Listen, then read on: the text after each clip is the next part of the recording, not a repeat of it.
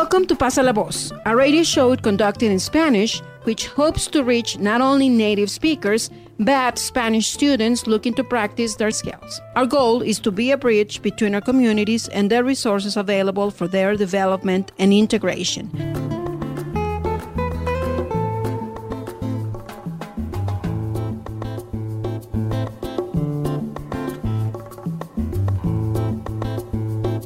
Hello, hello. Here we are another Sunday afternoon, and this is Pasa la Voz here in KGNU, your community radio.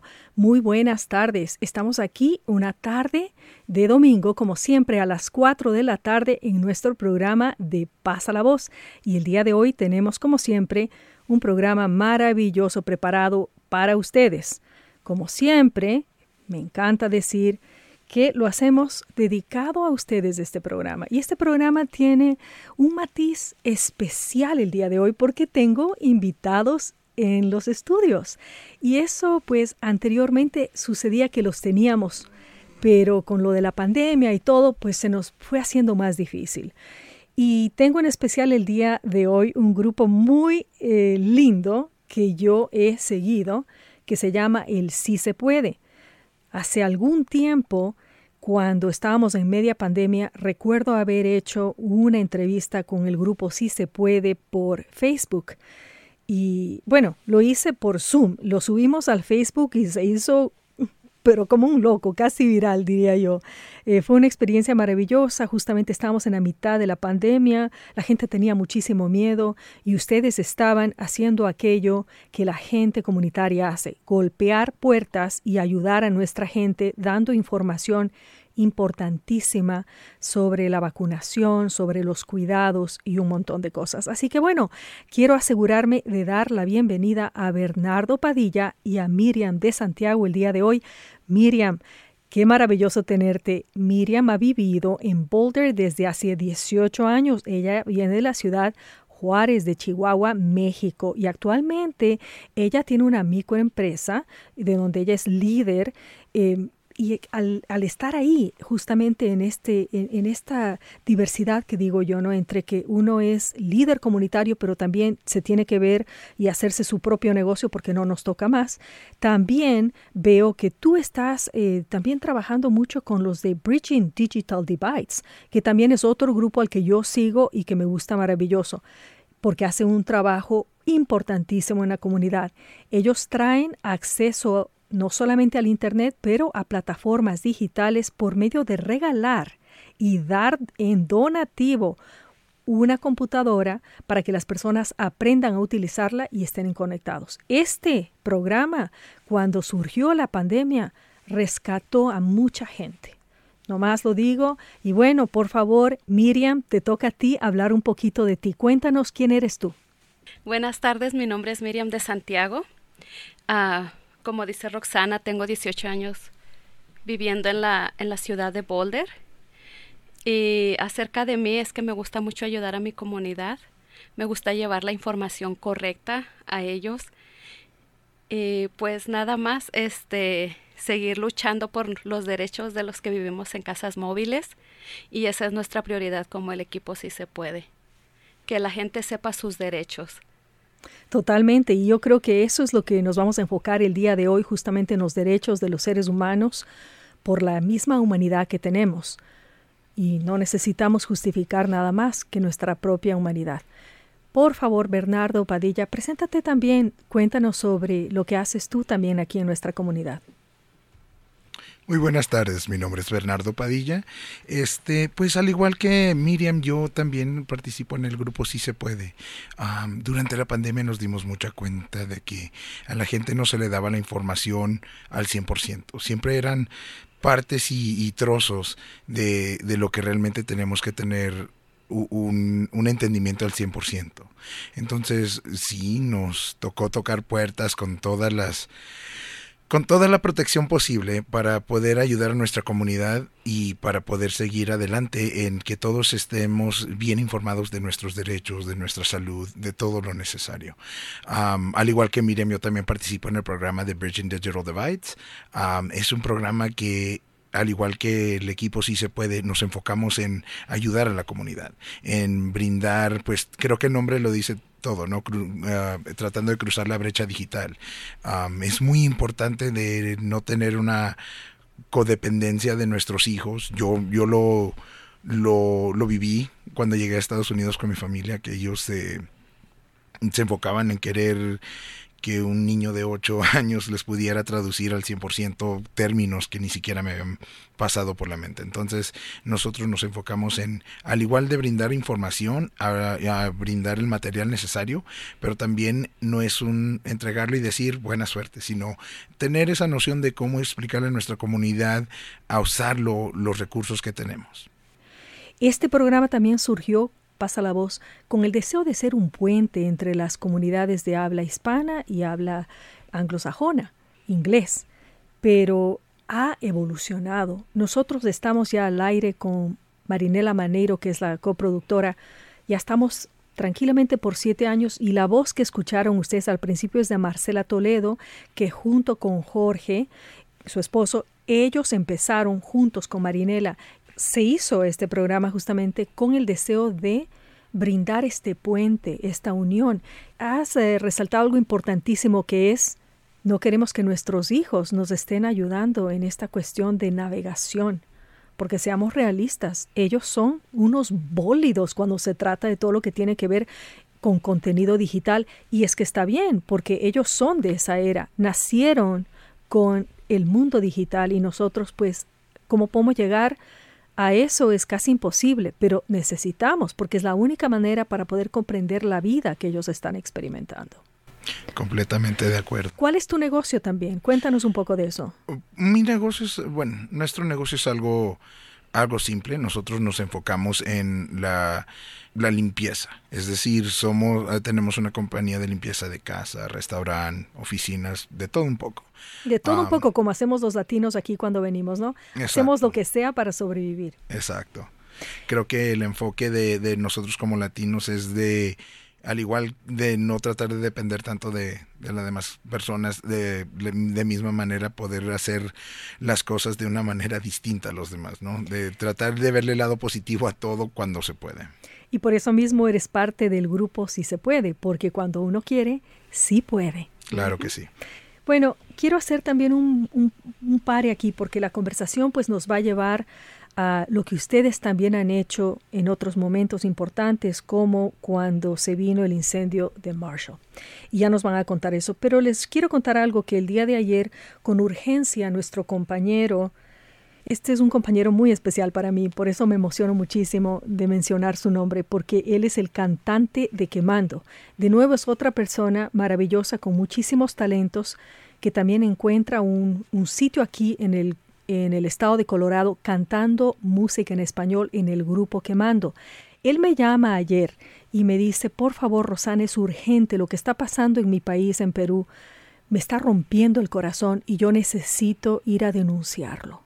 Entonces, le hago una entrevista bien larga y esta entrevista va a pasar en otro programa acá en Pasa la Voz, pero quiero traer un pequeño segmento de lo que él nos dice, porque yo creo que esto es urgente con lo que está sucediendo ahora mismo en Perú. Mucha gente está siendo asesinada. Hasta el día de ayer teníamos más de 50 muertos y incluso se cerró Machu Picchu. Y cuando yo digo que se cierra Machu Picchu, ya estamos hablando de cosas mayores, porque como saben ustedes, muchas veces nuestros países y alrededor del mundo, cuando se cierra un lugar tan turístico es porque ya estamos mal.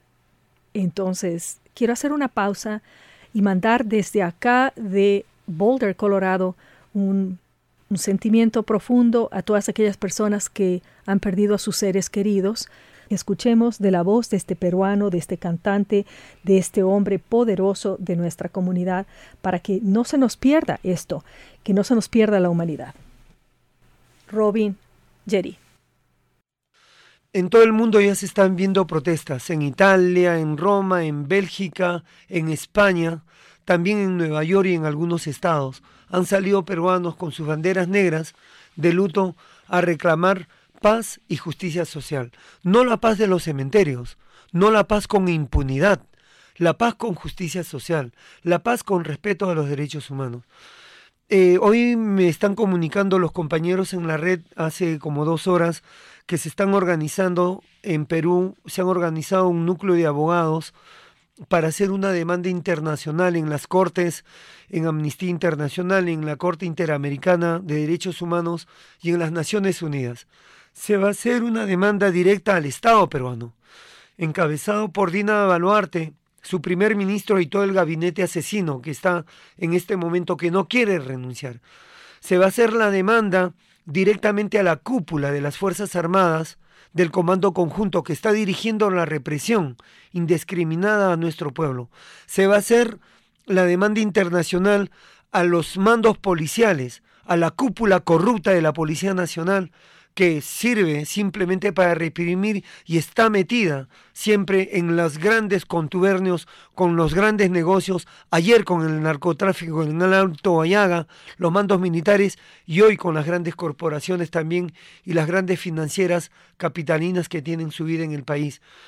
Se va a hacer esta gran demanda. Vamos a coordinar ahora con un grupo de activistas, con algunas organizaciones, con la iglesia aquí en Colorado, para ver eh, de qué manera también se puede ayudar a los hermanos campesinos, porque hay, son más de 60 muertos.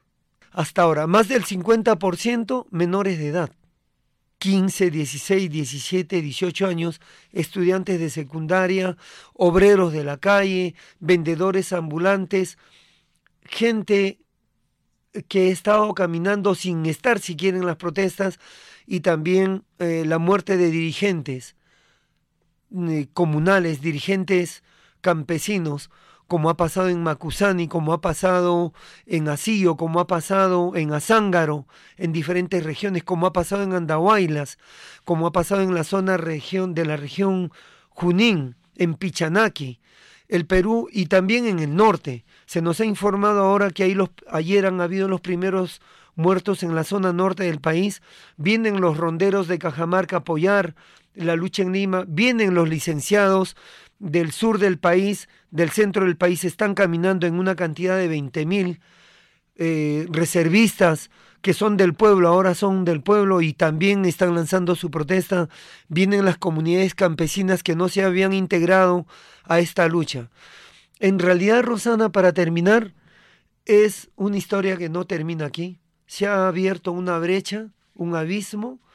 Llamamos a la paz, llamamos a la paz con justicia social, llamamos a deponer a este gobierno su actitud. Tiene que renunciar Dina Baluarte, esa es la única solución. Renunciar el gabinete, convocar a nuevas elecciones esa es la salida política. La lucha es política, la lucha no es militar. Aquí no hay grupos terroristas, aquí no estamos de frente al ejército y la policía contra grupos terroristas armados. Está las Fuerzas Armadas, las Fuerzas Armadas, las fuerzas policiales, los políticos corruptos y el Estado corrupto y legitimado contra el pueblo pacífico, que está simplemente levantando su voz de protesta. Renuncia del gabinete, renuncia de Dina Baluarte, elecciones inmediatas, convocatoria de elecciones inmediatas y nueva constitución del Estado que se encamine a pacificar todo esto del país. Ese es el llamado que hago. Gracias. Muy buenas tardes. Muchísimas gracias también. Acaban de escuchar a Robbie Jerry, cantante principal de Quemando la banda de salsa cumbia merengue que ama tanto el estado de Colorado. Ellos van por todas partes y este caballero vino ayer. Él es un indígena peruano, amigo mío, que me dijo, Rosana, ya no puedo más. Me mostró muchas imágenes muy perturbadoras de lo que se está viviendo el día, eh, estos tremendos días de allá. Y bueno, por eso quería traerles este pequeño segmento que ya traeremos toda la entrevista y con un análisis de lo que está sucediendo.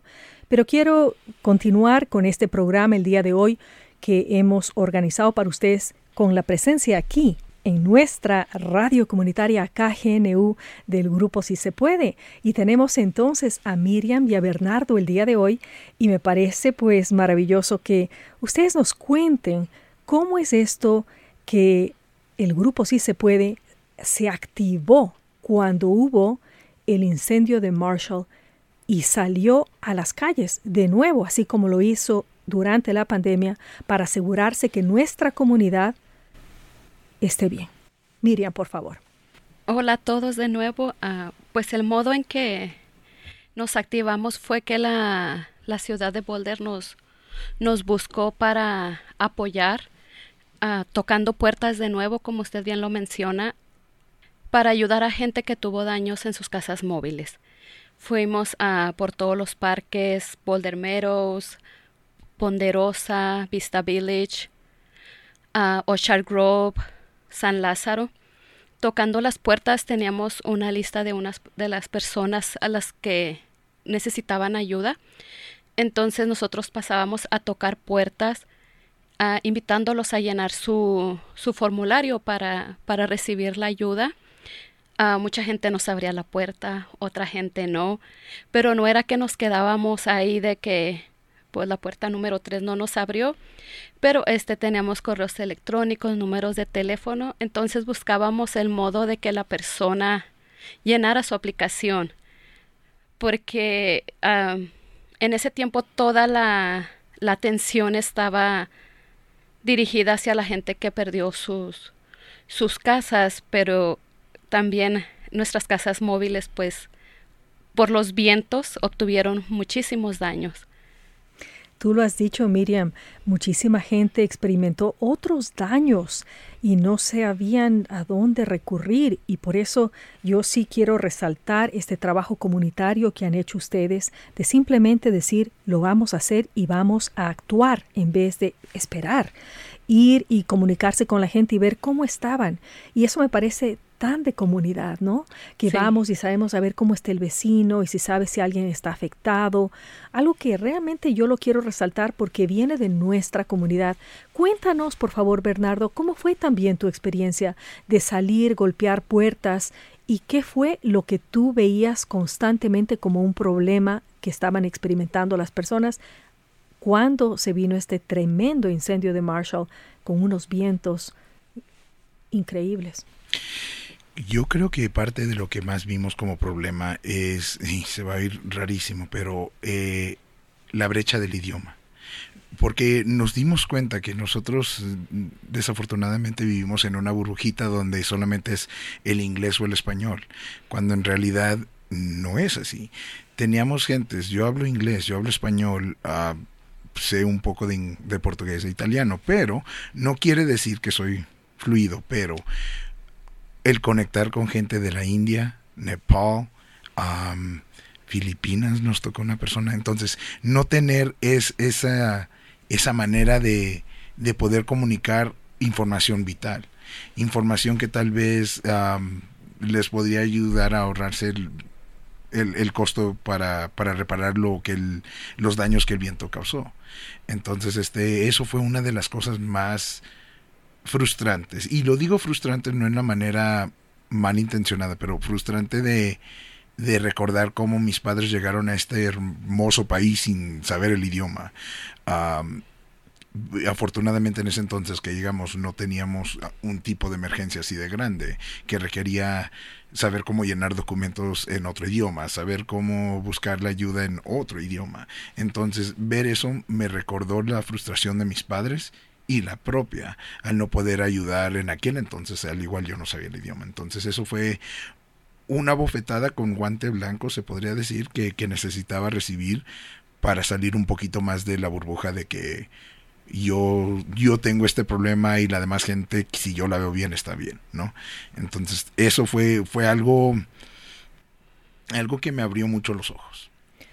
Yo creo que es muy importante que tomemos en cuenta que hay esta barrera del idioma y hay la, también la barrera de la cultura. Exacto. La parte cultural yo creo que es muy, muy importante porque es difícil para aquellos que somos inmigrantes, y me incluyo, como inmigrante, mi experiencia de inmigrante, de sentir que tenemos los mismos derechos que aquellos que, aunque también han venido de afuera, se sienten con mucho más derechos al ser de la cultura dominante. Exacto.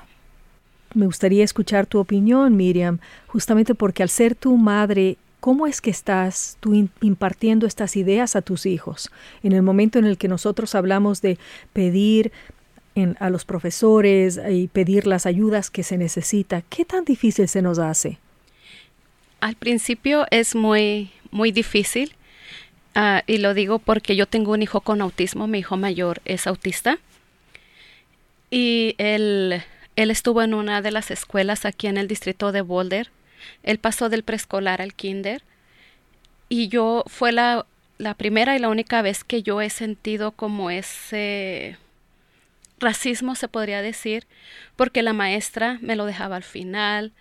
Este, él era un niño que lo recogí, lo dejaba llorando y lo recogía llorando. Incluso mi cuñada me ayudaba porque pues en ese entonces mi inglés no era tan fluido tal vez como lo es hoy. Y ella le decía, es que el niño este tiene una IP, esto y lo otro, y la maestra, el día que yo las necesite, yo les llamo. Y así nos empezó a tratar. Y al final de cuentas, el día de la graduación de kinder de mi hijo me dijo, consíguete una escuela que tenga educación especial. Esta escuela no es apta para tu hijo. Y solamente agarramos nuestro niño, el certificado que incluso fue el último, y eso porque una mamá le dijo, falta el niño, no le vas a dar diploma al niño. Y ahí fue donde nosotros aprendimos que teníamos que pelear íbamos y nos plantábamos al distrito escolar por horas para que nos atendieran y lo logramos, nos atendieron y él ahorita es un niño maravilloso, pero fue cuando nosotros aprendimos que si no peleábamos o no discutíamos con alguien o, o si nos dejábamos y no decíamos nada, nuestro hijo nunca iba a tener este las ayudas necesarias y las oportunidades. Exactamente. Que son el derecho de todo niño a aprender y a que se le hagan las acomodaciones requeridas para que esta persona pueda alcanzar su potencial absoluto y total.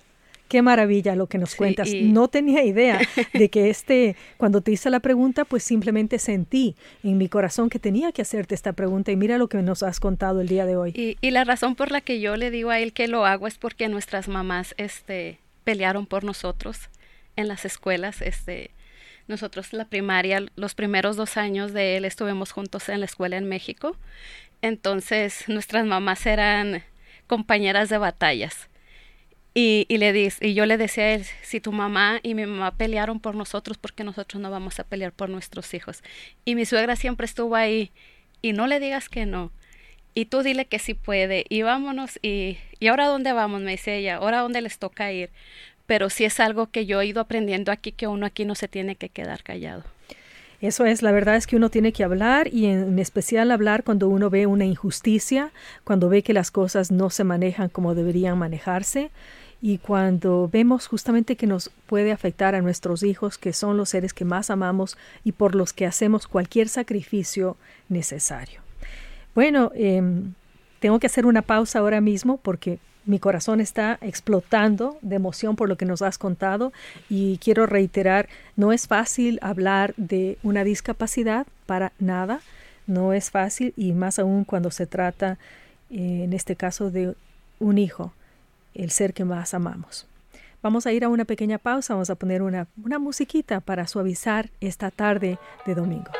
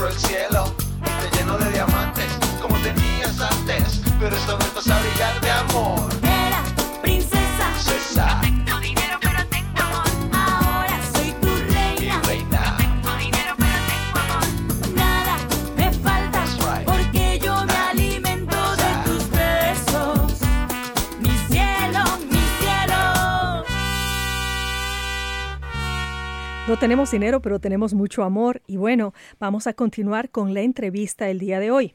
Y antes de continuar, yo quería traer justamente esta pequeña entrevista, esta parte en la medida en que estamos haciendo nosotros este show. porque Tuve la oportunidad de encontrar a una navegadora de emergencia que resulta que es bilingüe, pero no únicamente es bilingüe, ella también fue afectada por el incendio de Marshall. Y eso me pareció a mí importantísimo porque ahí es cuando tú te das cuenta de que aquellas personas que se apasionan más por ayudar, ayudar a otros es aquellas que están pasando una dificultad. Entonces, yo creo que es importante que antes que yo ponga esta entrevista al aire, les cuente a nuestros escuchas el día de hoy que la radio comunitaria KGNU y el Departamento de Sustentabilidad del Condado de Boulder y de la ciudad de Boulder, mejor dicho, que se llama Oscar, hicieron, lograron tener un acuerdo para que nosotros aquí podamos crear información para que las personas se preparen para la emergencia climática que ya la hemos experimentado y que lamentablemente tengo que decir seguiremos experimentando. Hubo una oportunidad para que la radio meta una solicitud y pues compita con otros y al competir con otros fue seleccionada para recibir esta, este grant, esta ayuda y al hacerlo pues entonces vamos a empezar a producir información importantísima para que la gente se prepare para este cambio climático y tome las precauciones necesarias. Y quiero resaltar que aquí con nuestro grupo sí se puede. Es importantísimo esto porque ellos justamente van a ir llevando seguramente la vanguardia cuando uno es de la comunidad, es lo que le toca hacer a uno, ¿no? Así que, eh, eh, Bernardo, tú conociste justamente a Beth antes de que yo ponga la entrevista. ¿Qué te pareció ella cuando estuvo aquí en el estudio el día viernes pasado? La verdad es alguien que está llena de, emoción, de, en querer ayudar a la comunidad. Este, me pareció que, eh, de hecho me pareció que venía un poco más preparada que yo, pero de buena manera, ¿no? Me, me gustó que me recordó mucho en cómo era mi mamá, apuntado todo, todo lo traía. Ella sabía realmente al, al, a lo que venía para ayudar a la demás gente y a los radioescuchas. Entonces sí, se me hizo algo súper importante de su parte y en ningún momento percaté yo que ella había sido afectada por el incendio. Si me explico, su, su manera de presentarse fue algo distinto, porque como, como bien lo dices, en medio de la de cuando nos sentimos más agobiados, creo que es cuando también sentimos más las ganas de querer ayudar a la gente para que no pase por lo mismo. Y eso fue lo que yo sentí de Beth. Y Beth, eh, bueno, ella habla como primer idioma inglés, pero hizo un gran esfuerzo con esta entrevista y yo quiero pues resaltar eso, el esfuerzo que uno tiene que hacer muchas veces para comunicar información muy importante. Aquí viene la entrevista con Beth Aldrich. Sí, después de los desastres es común tener un grupo de la comunidad, del gobierno que vienen juntos para apoyar a la gente. Y estamos parte de este grupo, es el ah, Long Term Recovery Group, por ejemplo, para el recubrimiento a largo tiempo. Y estamos ahí por, no sé, quizás dos años o algo, para apoyar a la comunidad en su recuperación. Por favor, dame tu nombre de nuevo, que se me hace difícil pronunciar tu apellido. Sí, ah, en español es mejor decir Elizabeth o también Beth en inglés y mi apellido es Eldridge. En tu caso, tú también tuviste daños en tu casa debido a el humo del incendio de Marshall Fire y decidiste ser parte de este grupo, de esta iniciativa de navegadores para ayudar a la gente. ¿Cómo fue el daño que, tuviste tú en tu casa y cómo lograste limpiar e, este daño del humo? Sí, en mi casa hubo mucho daño del ah, humo y también las cenizas.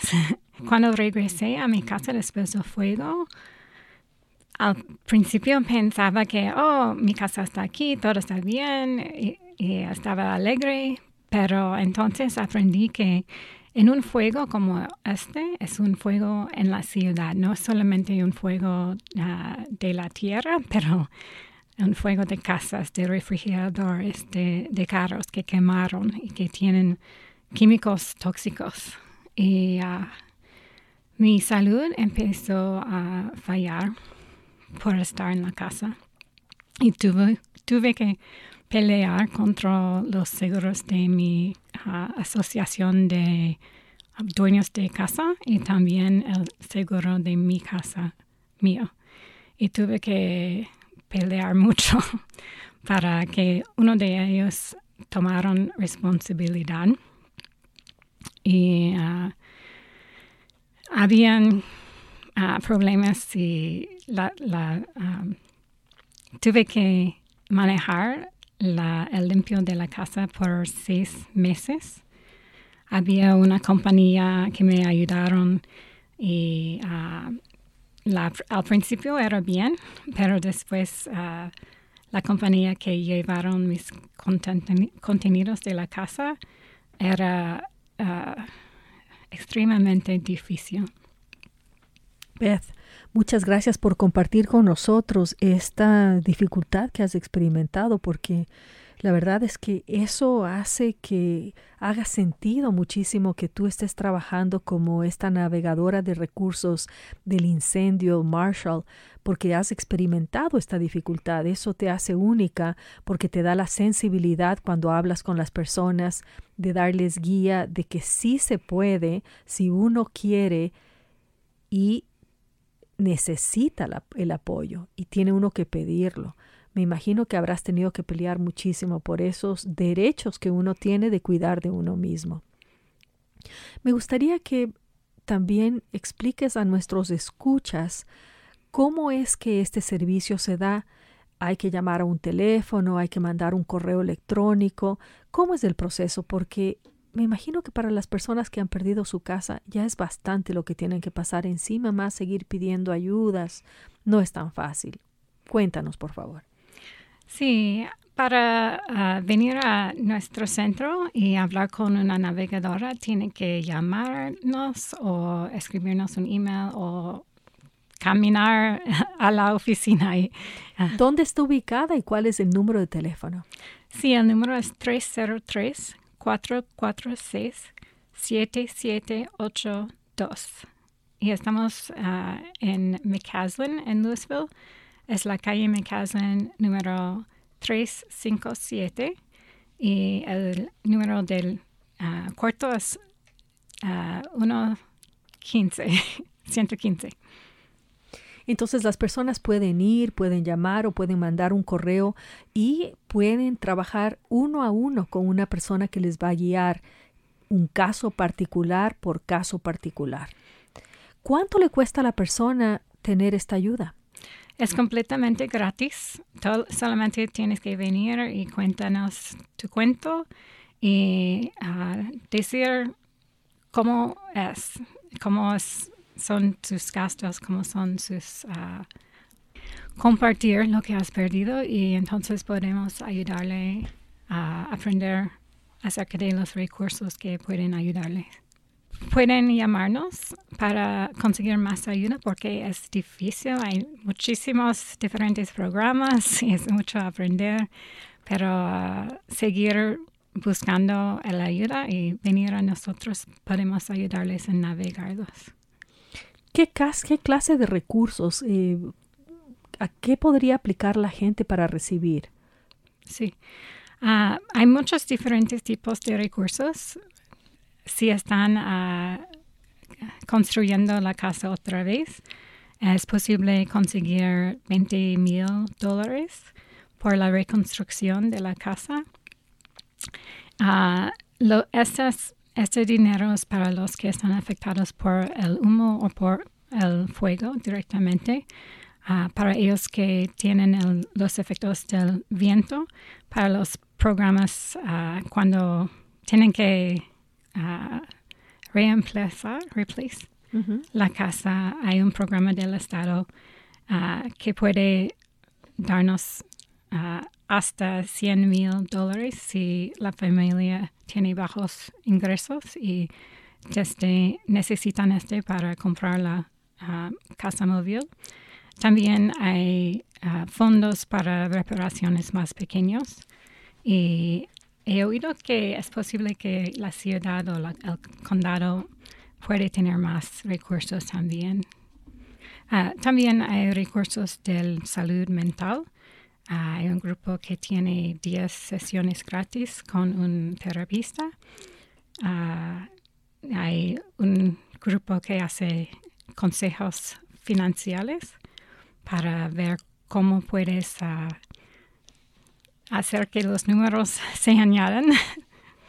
Se están perdiendo de pedir la ayuda no solamente federal, sino de la comunidad, porque la comunidad es la que ha donado para que la gente reciba el apoyo. Entonces, no es únicamente dinero que viene del gobierno, estamos hablando de dinero que viene de gente generosa, no solo del condado, sino de todo el mundo.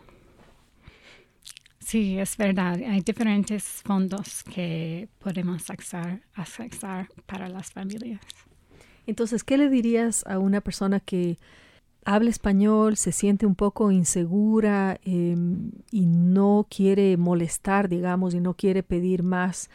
¿Qué le dirías a esa persona para motivarla a que acceda a estos recursos importantes que el condado y, y la ciudad de Boulder están dando?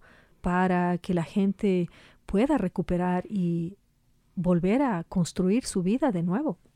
Sí, primero, nadie debe de tratar de hacerse, hacerlo uh, solito, ni solamente con la familia, pero con toda la comunidad, porque este es un desastre que es mucho más grande que cualquier de nosotros. Es un desastre es parte del clima del mundo más grande ahora en este momento en la historia y estamos aquí para apoyarnos uno a otro y tenemos que hacerlo juntos y queremos apoyar a todos y todos tienen un, lugar importante en la comunidad y merecen uh, apoyo.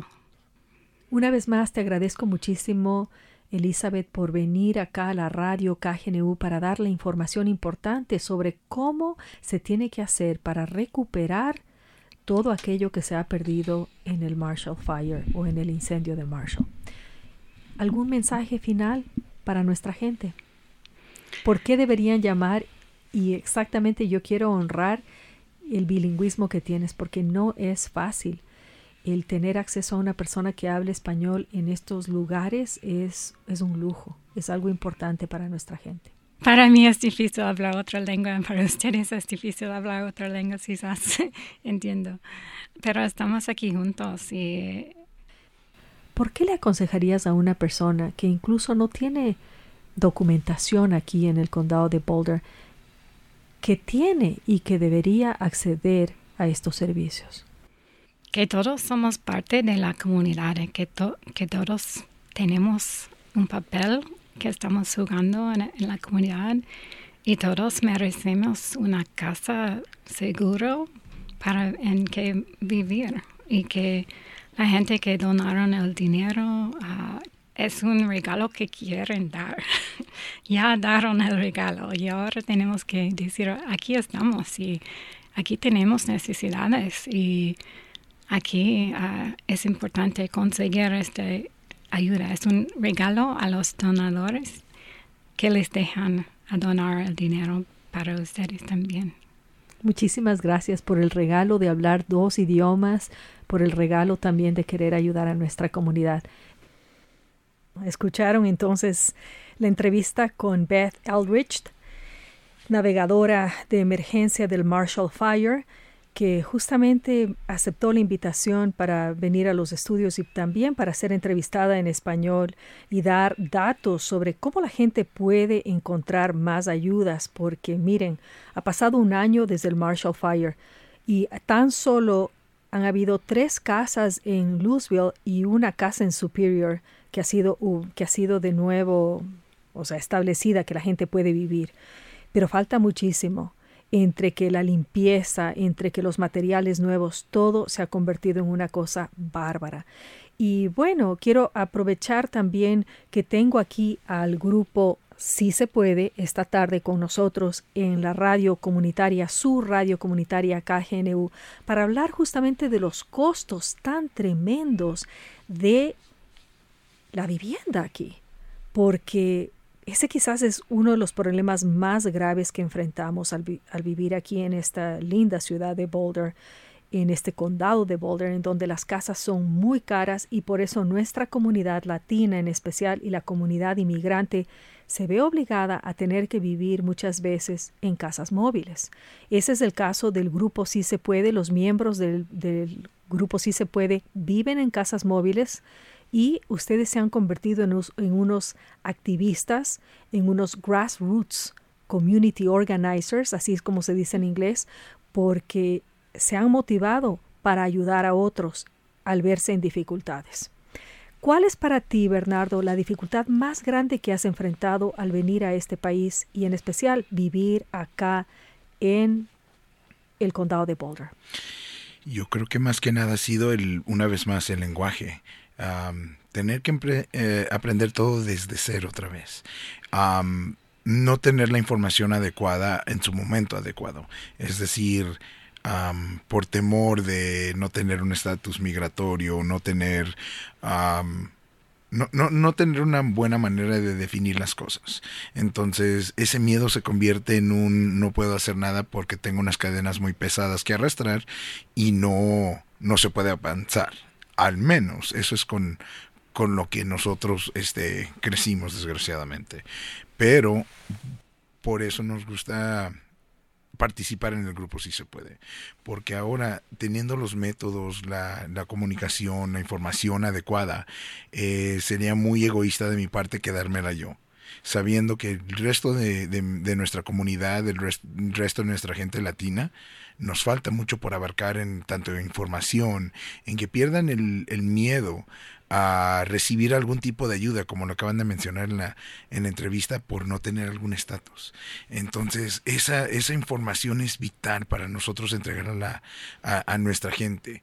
Realmente brindar esa información necesaria para pues es muy feo, para que no nos tengan que ver la cara de tontos. Simple y sencillamente, como comunidad, nos tratamos de apoyar los unos a los otros para para tener lo necesario. Es decir, tocando el punto que, que mencionaste, Rosana, nosotros cuando compramos nuestra casa móvil, si no me equivoco, fue en el 2007, era un costo total de 28 mil dólares después de todo. Y yo le decía a mi esposa, no puedo, no sé de dónde. Estamos hablando de del 2007 la última vez que, que quisimos mirar una casa móvil distinta. Estamos hablando de que un costo básico por algo básico, estamos hablando de 130 mil dólares por una casa móvil. Entonces eh, la balanza vuelve a ser el entorno. Eh, ¿Tengo el dinero suficiente para llevarme un, gasto así de grande o a qué le pongo prioridad. Y no estamos hablando de cosas grandes, estamos hablando de cosas básicas necesarias. aseguranza de salud, eh, aseguranza de carro, de, automóvil, perdón, automóviles, porque aquí desgraciadamente si no se tiene un automóvil, eh, es limitado lo que uno puede hacer con tiempo necesario. Entonces, todas estas pequeñas cosas cruzan a la mente y más si no tienen una información adecuada para saber que hay ayudas, que hay todo lo necesario para poder sobresalir todo esto. Entonces, por eso el grupo sí se puede, tratamos de brindar lo más que se pueda de información en torno a todo lo necesario, no solo de nuestros derechos, pero cualquier tipo de información que, que sea vital para, para que nuestra comunidad latina y cualquier comunidad de hecho pueda avanzar y seguir adelante. Miriam, veo que tú también quieres comentarnos algo alrededor de esto, porque yo creo que sí es importantísimo, ya que nos has compartido la situación de tu hijo, que también hagamos una reflexión sobre la importancia de tratar de quedarse aquí no solamente en el condado de Boulder, pero en la ciudad de Boulder, por las ayudas que recibimos a nuestros hijos exactamente. Sí, este, le comentaba que yo traté de, quería que mi hijo fuera una preparatoria distinta y para esto tenía que cambiarlo de, de, de distrito escolar. Y cuando nos reunimos con la gente, porque usualmente con él somos como seis personas de sus padres y seis personas más que vienen detrás de él. Tienen que como intercambiarse carpetas y todo esto. Y la persona de, de esta preparatoria fue bien, ya cuando se acabó la reunión y todo, pues nos dijeron piénsenlo y ya cuando se fue la gente del distrito escolar de Boulder, la encargada de, de era el distrito escolar de San Brain. ella me dijo, tu hijo perdería la mitad, más de la mitad de las ayudas que él tiene en este momento que solo el Distrito Escolar de Boulder lo ofrece para niños con necesidades especiales. Y ahí fue cuando nosotros nos quedamos como que, pues que se quede aquí, este, y nos dieron opciones a escoger. Y, pero sí es, ah, la gente a veces tiene miedo, como nosotros tocando puertas, en este caso, uh, como conectores también al mismo tiempo de, como conectores de emergencia del condado de Boulder este, pues nos da nuestro gafetito, andamos identificados tocando puertas. Y aún así la gente tiene miedo de llenar un papel cuando dice ahí que no se va a que no se va a checar el estatus legal. Pero ahí es cuando otros miembros de la comunidad vienen y asustan a la misma comunidad. De que, mire, es que si llenas ese papel te probablemente te vayan a hacer este tal cosa, te pueden deportar, después no vas a poder arreglar papeles. Bueno, hay un punto ahí importantísimo, déjame decirte. cuando yo estuve en el proceso de inmigración, a mí sí me dijeron, usted no puede pedir ninguna ayuda porque usted puede ser considerado, eso puede ser considerado como public chart. Y una vez que eso está considerado, si usted quiere arreglar sus papeles va a ser muy, muy difícil. Entonces la, la comunidad realmente se ve acorralada de alguna manera, no puede pedir las ayudas que necesita y se las merece, y son otras personas las que sí pueden acceder a esto. Y eso es sumamente lamentable, pero es lo que sucede. Y también dentro de nuestra comunidad, que yo creo que es importante resaltar, entre nosotros nos ayudamos y por eso la comunidad de aquí es poderosa, porque se guarda el dinero y cuando alguien tiene una necesidad, se le da el donativo. Esos somos los latinos que vivimos aquí en el condado y en la ciudad de Boulder. Trabajadores que nos apoyamos los unos a los otros, sabemos salir adelante solos. Y sí se puede cuando se tiene comunidad. Así es. Claro que sí. Y uh, nomás para dejar en claro, esta ayuda que está dando la ciudad de Boulder no, no afecta en nada Ah, si está en un proceso migratorio ni nada de esto. Y también nos dimos cuenta que, pues digámoslo, usted se entera de, esta ayuda y usted me llama, mire, es que tengo a la vecina de tres trailas abajo de mí que ahora en la primera nevada se empezó a transminar el agua y pues resulta que con el aire su techo se movió. Entonces ahí es donde entramos nosotros a ir a entrevistar a esta persona para que llene su, su aplicación. Este, ¿Cuántas personas terminaron ayudando a ustedes que saben que pueden decir ayudamos a tal número de personas? Porque me imagino que si tú das el nombre de alguien, esa persona también le pasa la nota a la otra persona y dice, no, vaya a pedir ayuda, a mí se me la dieron. Y así, porque es de boca a boca. Eh, pues, por ejemplo, en nuestro vecindario llenamos aplicación para más de 100 personas que nosotros vivimos en Boulder Meadows. Este, creo que otras de la misma cantidad en, en los otros vecindarios.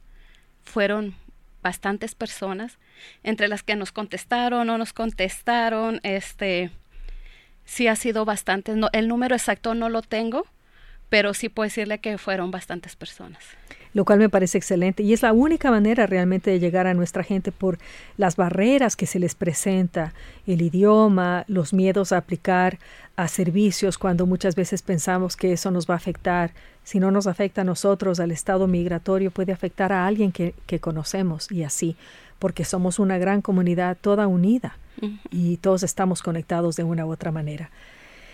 El programa voló el día de hoy. Son las 4 y 52 de la tarde. Apenas tenemos 8 minutos más y yo quiero hacer una pausa en este momento para asegurarme de que conectamos lo que yo saqué al aire más temprano, que es este compartir de Robbie Jerry, el cantante de Quemando, hablándonos justamente de la situación tremenda que está viviendo el Perú en estos momentos y hacer una reflexión para que nuestros escuchas, la gente que, nos escucha el día de hoy este programa, eh, reflexione también junto con nosotros de por qué es que muchas veces tenemos que dejar nuestros países y venir acá, venir a este país que es el país de las oportunidades, que es el país donde se nos abre la puerta muchas veces para, para el bienestar de nuestros hijos, pero también se nos cierra puertas de otras maneras hacer una pequeña reflexión ahora. Bernardo, ¿qué piensas tú de lo que está pasando en Perú y cómo, cómo lo ves tú? Desafortunadamente es algo muy, muy triste de ver. la violencia existe en, en, cualquier lugar, pero cuando se llega a un punto tan, tan grande. Yo tengo familia, bueno, tengo alguien muy llegado a nosotros que originalmente es de Lima, Perú que él es ciudadano americano, pero su familia continúa en el Perú. Entonces, eh, sí es algo muy, muy cercano a casa, se podría decir, el, eh, saber que, que su familia corre peligro. Tengo una amiga con la cual iba yo a la preparatoria que se mudó a Perú para vivir fuera de la red, es decir, fuera de toda la tecnología, todo off the grid. Entonces, este, Afortunadamente esta persona está aquí en Estados Unidos, usualmente viene a trabajar acá temporalmente, pero su esposo sigue estando allá. ella y su, su niña están aquí, pero su esposo sigue en el Perú. Entonces, ver cómo, como lo decían, al cerrar Machu Picchu es algo importantísimo que atrae mucho turismo y al momento de cerrar eso es, es algo bien triste ver que, que la violencia llegó a ese punto y yo, yo no soy pro guerra, pro absolutamente nada. Yo soy pro, vida hasta cierto extento, obviamente. Pero pienso que desgraciadamente el, las personas que más poder tienen eh, son las personas que peor lo usan. Mm, entonces sí es muy lamentable lo que está pasando. al igual que todo, pues somos, somos una comunidad de que siempre tratamos de dar lo mejor de nosotros, pero desgraciadamente a veces no se nos permite. siempre va a haber alguien que lo que nosotros se nos hace mejor, alguien siempre va a tener un pro, un, perdón, un contra del por qué no es así. Entonces, pues sí, es algo muy, muy lamentable. Cualquier tipo de muerte es lamentable, pero en este caso, muerte inocente es aún peor. Como decía Robbie Jerry, niños están muriendo, familias están muriendo. Es realmente muy triste. Esperemos que la situación se mejore actualizaremos em, su entrevista junto con datos Y bueno, eso será para la próxima, por eso les estoy avisando que eso voy a traer la próxima, una entrevista larga en la que él hace un análisis profundo explicando por qué está sucediendo eso. Quiero volver a ti, Miriam, para que tú hagas un llamado a nuestra comunidad local, para que se comuniquen, para que se junten con el grupo si se puede, si es que tienen necesidad, para que encuentren una manera de unirse a ustedes, pedir las ayudas y si desean ser parte del grupo también, darte esa oportunidad. Ahora, ¿cómo les pueden encontrar al grupo si se puede? Bueno, el grupo si se puede, somos, ¿cómo lo podremos decir? No tenemos página de Facebook, no tenemos nada de redes sociales. Habrá que, habrá que hacerla, ¿no? sí, tenemos, estamos trabajando en eso. Este, y ahorita lo que sí hemos creado es una página de correo electrónico este que viene siendo eso es lo que a veces muchas veces nos salva, ¿no? Sí. Eh, cuando uno cuando uno entra a las redes sociales y yo te digo yo por mucho tiempo eh, las he dejado a un lado justamente porque al trabajar acá en la radio comunitaria KGN uno tiene que ser respetuoso y mantener únicamente em, como digo yo, los medios sociales dentro del trabajo que uno hace. Pero muchas veces esa es la manera como nos comunicamos y yo como periodista debo empezar a hacer eso para poder impartir la información que, que la traigo con todo cariño porque sé que es muy necesaria para nuestra comunidad. Así que empezaré yo también a enviarla y bueno, ya se harán ustedes un grupo, si se puede, en Facebook y nos haremos amigos. Sí, y más porque estamos ah, trabajando en en varios proyectos. Por ejemplo, hace un, una semana estuvimos colaboración con EcoArts y con ellos este, se les enseña a las personas cómo arreglar cosas rápidas en sus casas móviles, cómo insolar una ventana en dado caso que esté quebrada y no, no la podamos reparar rápido, cómo hacer estas este cepillos para limpiar nuestros refrigeradores y se dan varios tips entonces, si este tenemos varios de estos programas, unos los queremos hacer en persona y otros online, porque obviamente no todo el tiempo podemos estar todos juntos, pero usualmente esta información la subimos a nuestras redes sociales personales por el momento. Y a mí me pueden encontrar en, en Facebook como Miriam Padilla de Santiago. Este, y nomás mandarme un mensajito, te conocí por la radio y yo los aceptaría de amigos para que se enteren de esta información. Maravilloso. Una vez más, quiero agradecerles por haber venido al programa Pasa la Voz de su radio comunitaria KGNU. Y bueno, como siempre digo yo en este programa, si le gustó este programa, entonces pasa la voz. Claro que sí, muchas gracias por la invitación. al igual, ah, si ustedes gustan comunicarse con nosotros acerca de lo que escucharon hoy en la radio aquí, este, mm, mi Facebook personal es Bernardo Padilla al igual que, que, mi esposa Miriam, si, si ustedes me dejan saber, me mandan un mensajito diciendo los escuché en la radio, con mucho gusto los aceptaremos y les brindaremos más información la cual tengamos a nuestro alcance. Muchísimas gracias una vez más. Y aquí está su servidora Rosana Longo Better. Si le gustó este programa, entonces pase la voz.